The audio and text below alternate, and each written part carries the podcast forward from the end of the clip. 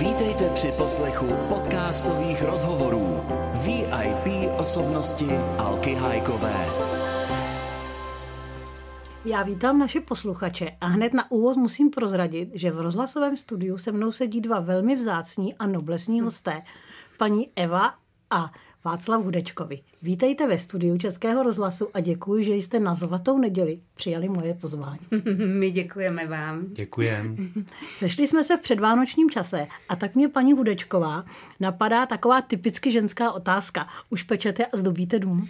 Já nepeču. Zdobím dům to moc ráda, ale nepeču, protože mýmu muži to ohromně sluší, když je štíhlý.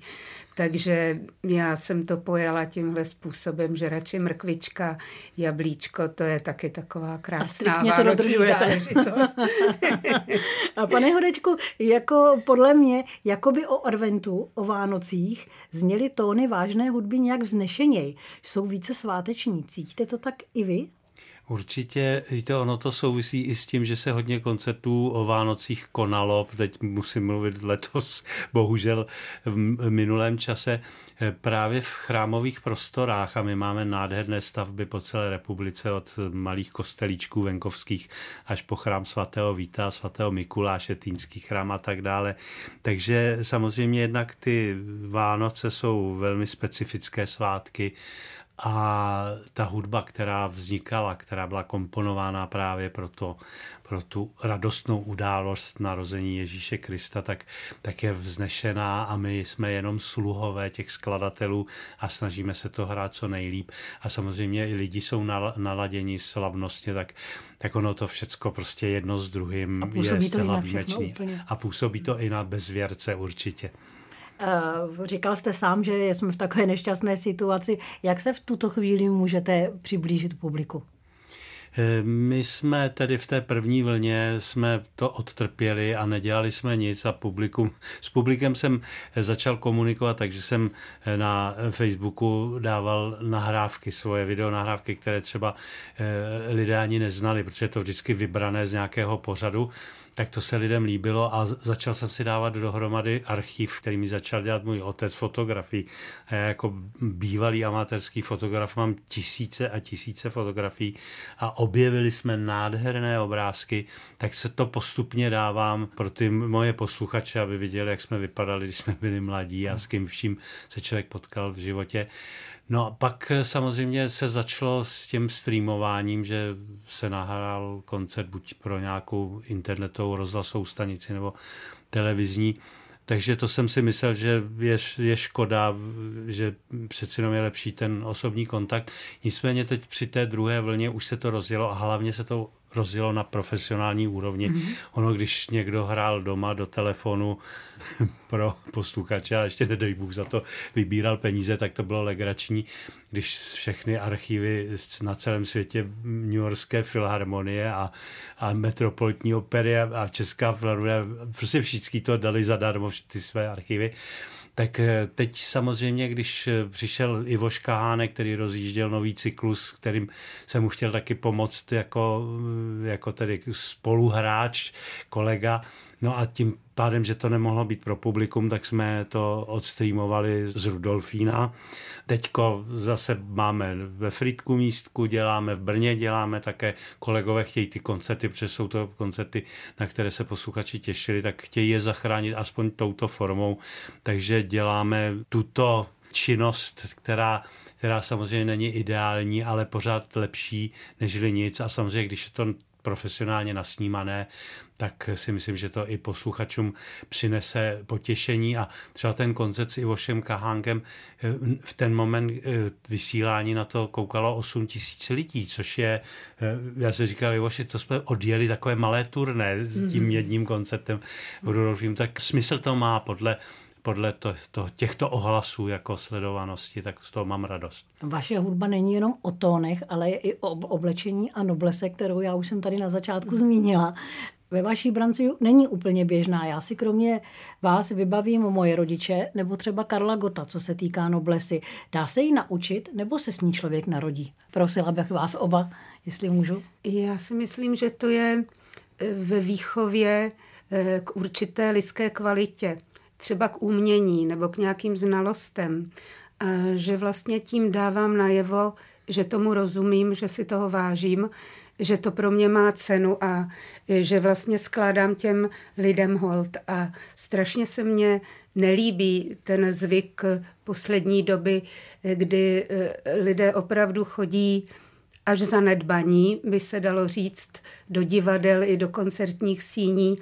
A eh, ta výmluva, že hlavně, že tam vůbec někdo sedí, mně přijde trošku nejapná, protože někdy se člověk bojí, že ti lidé vlastně neví, na čem sedí.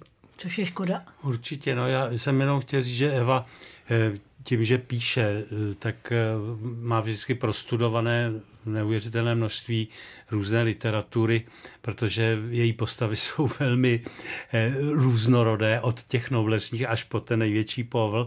Takže to má zmáknuté. Teď mimochodem dokončila nádhernou knížku právě díky koronaviru, že jsme byli doma, že byl na to, na to klid. Takže ona ví přesně, jak by se lidi měli chovat, protože historicky i z nás právě z těch, z těch učených knih, jak se lidé chovali, po celá staletí. Takže já jako pro mě je koncertní pódium například, je pro mě posvátná půda a v žádném případě bych nepřipustil, abych tam byl jako oblečen tak jako free, jako v džínách a v tričku.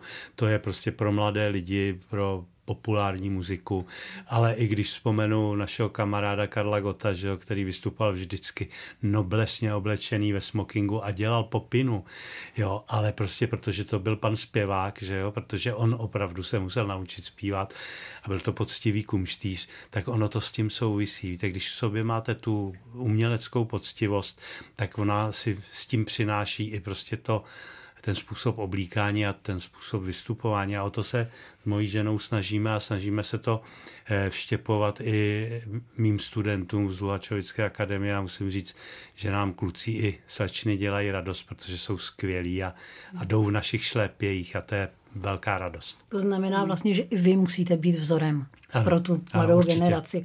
Takže předpokládám, že když otevřete skříň, tak tam najdu samý fraky. No já vždycky mám, já vždycky mám ty fraky maximálně dva, protože ono je to, jednak je to pěkný frak, je poměrně drahá záležitost. Kolik stojí takový frak? No, ten může stát, když ho koupíte v Paříži někde v nějakém drahém obchodě, což já nedělám zásadně, tak, eh, tak tam za něj můžete dát klidně 10 tisíc eur, že jo, ale to je blbost, že jo, proč by člověk dělal, koupal také drahé fraky. Ale tady u nás eh, bohužel zkrachoval Eh, závod, oděvní závody Prostějov. A oni vyráběli jednak z úžasné látky, v které bylo trochu umělého vlákna. Prý to vymyslel tu látku otec nějakého muzikanta. Ten frak, když spocený prostě člověk ho hodil do toho kufru a musel letět druhý den, vyvěsil z toho hotelu, mm-hmm. vypadal příšerně. Během půl hodinky, hodinky se vyvěsil a byl, jako když ho dáte vyžehlit. Jo. Tak ty bohužel tyhle ty fraky, těch jsem měl několik a nebyly drahé ty fraky, samozřejmě byl to československý tehdy výrobek, takže těch jsem měl několik. A teď mám Něme, z Německa, eh, je, máme u nás v londýnské, tam máme obchodníka nebo na anglické svatební šatů, Němec je to. A on, eh, moje žena tam říká, si nemá taky fraky a on, on říká, fraky nemám, ale můžu přivést po vašeho muže. tak, takže moc, moc milý pán, takže to je krásný, nádherná, slabolinká látka, to je jak košile, jo, takže, takže oni fraky, ty, dřív se to dělalo s takový filcoviny, to, to se nedalo hrát, to bylo hrozný vedro a dneska tyhle ty, právě proto je to drahé, protože na to potřebujete slaboukou, jemnou uh, vlněnou látku, která samozřejmě je drahá a nemačká se to a když se to zmačká, tak se to vyvěšuje. Takže mám, já nevím už kolikátý frak. Samozřejmě smokingy, taky obleky, tak, ale nemám to jako přehnaně mnoho, protože eh, ono z toho člověk ne vyroste už dneska, ale vytloustne z toho. takže, takže to vždycky tak přiměřené množství.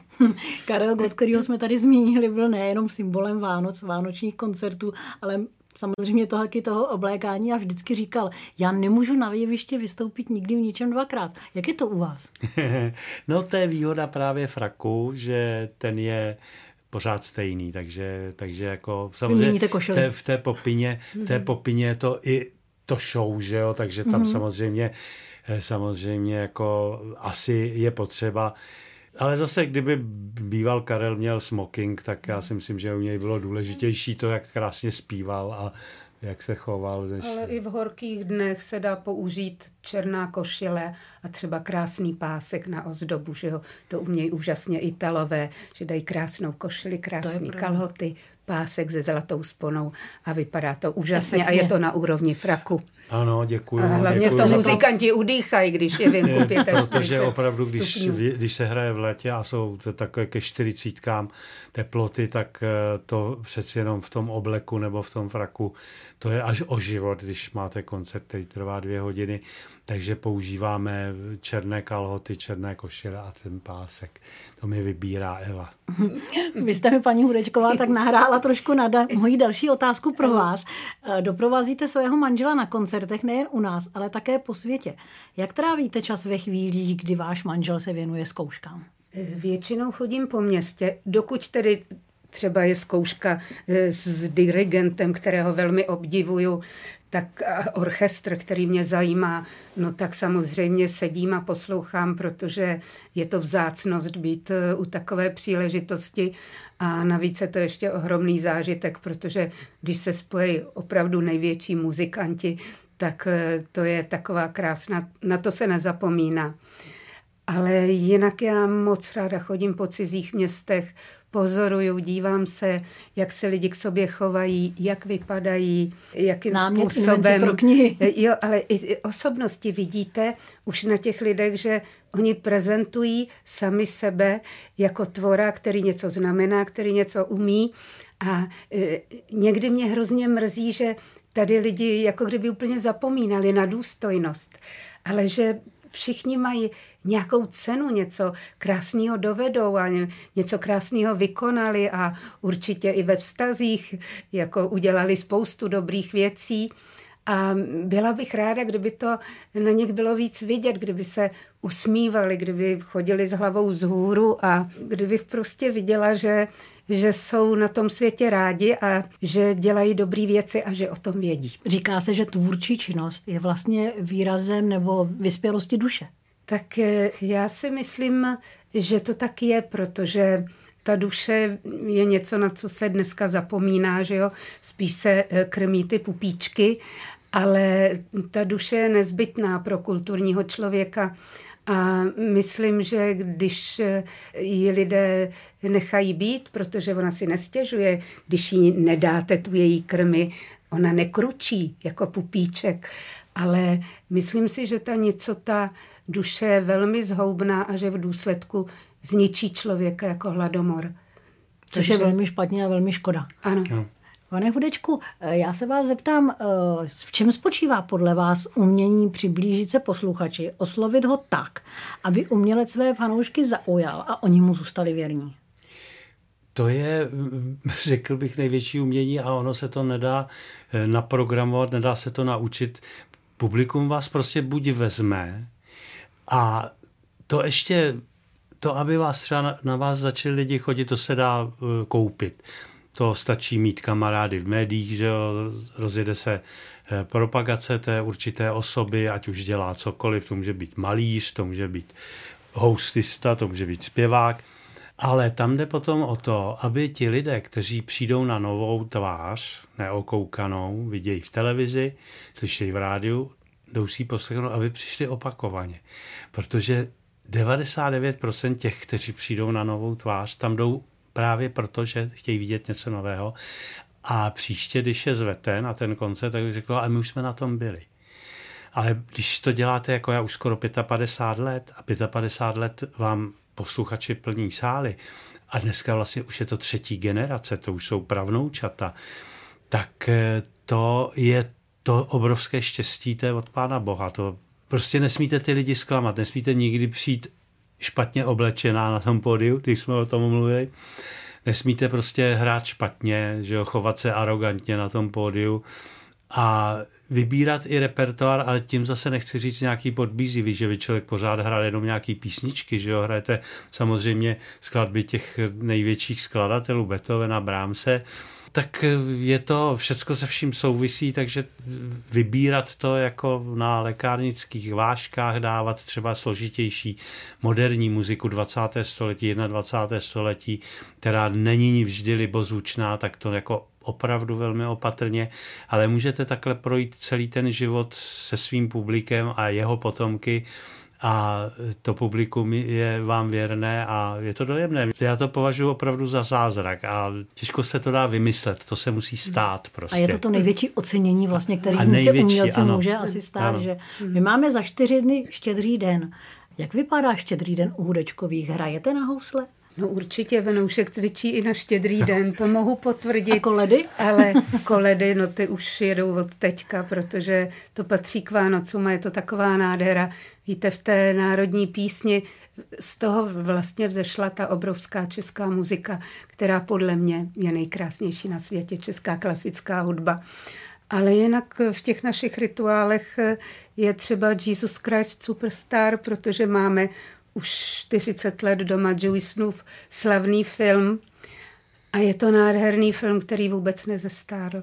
K tomu se vracíme a myslím si, že to mysterium Vánoc je hrozně důležitý dodržovat, protože vrací nás ke kořenům, k podstatám, k tradicím a neměli bychom na ně zapomínat, protože když se od nich odtrhneme, tak skončíme.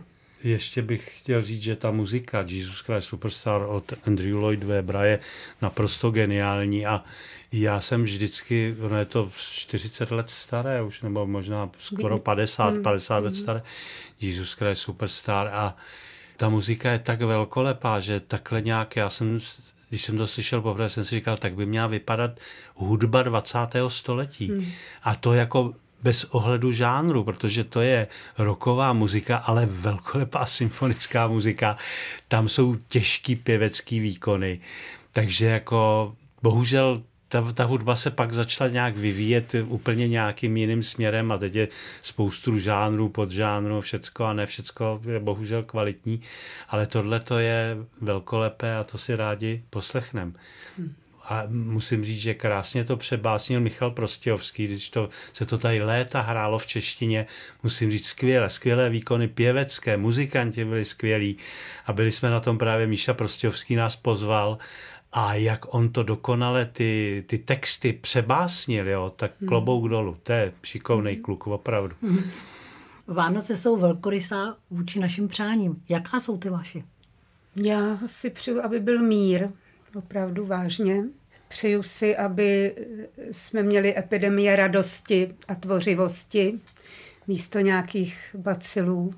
A přeju si, aby jsme se měli rádi, protože všechno nám půjde líp. Určitě, protože myslím si, že ta rozhádanost naše teď, ale ono to není jenom u nás, ono je to teď volby ve Spojených státech také 50-50 rozhádaná země. A ten virus, který je zákeřný, že jo, tak eh, tomu je to jedno, jestli se hádáme nebo ne, nehádáme. A já si myslím, že lidi můžou jenom ve svornosti a slušnosti překonat takovéto pohromy. Pak, když se budeme ještě do toho hádat a mydlit schody těm, kteří se snaží s tím něco udělat, aby to bylo už rychle za námi, no tak pán Bůh s námi tedy. Já vám přeju oběma, mm-hmm Krásné Vánoce. Děkuji za to, že jste přišli. Vám, pane Hudečku, chrám plný krásných tónů. Díky. Vám, paní Hudečková, ať se vám daří, ať napíšete zase nějakou úžasnou knížku pro Děkuji nás, pro všechny. A mějte se moc hezky. Děkuji. Děkujeme. Vám a taky hodně Všechno nejlepší a vašim posluchačům vám. a děkujeme za pozvání. Taky děkuji. Mějte se všichni moc krásně. Naschledanou. Děkuji.